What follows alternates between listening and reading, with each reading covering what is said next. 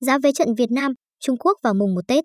Vé trận đấu giữa Việt Nam với Trung Quốc ở vòng loại World Cup trên sân Mỹ Đình có 4 mệnh giá, thấp nhất là 500.000 đồng và cao nhất là 1,2 triệu đồng mỗi vé. Bên cạnh hai mệnh giá kể trên, còn có mức 700.000 đồng và 900.000 đồng. Vé sẽ được bán trực tuyến. Cổ động viên sẽ phải dùng chứng minh nhân dân hoặc căn cước công dân để mua và tối đa mỗi người 4 vé. Hôm qua, thành phố Hà Nội đã đồng ý để VFF đón khoảng 20.000 cổ động viên, tương đương 50% sức chứa sân vận động quốc gia Mỹ Đình, đến sân theo dõi trận đấu này. Khán giả cần tiêm 2 mũi vaccine, trong đó mũi 2 đã qua 14 ngày hoặc khỏi COVID-19 trong 6 tháng. Họ đồng thời cần có giấy xét nghiệm chứng nhận âm tính trong vòng 72 tiếng. Đây là lần đầu tiên Việt Nam vào đến giai đoạn 3 vòng loại World Cup khu vực châu Á.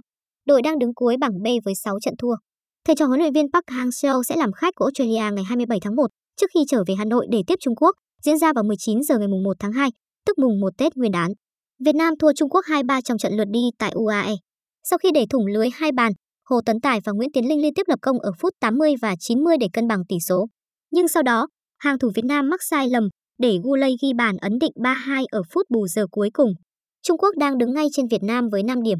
Do thành tích không tốt, huấn luyện viên Li Tai phải từ chức, nhưng chỗ cho Li Siopeng từ đầu tháng 12 năm 2021.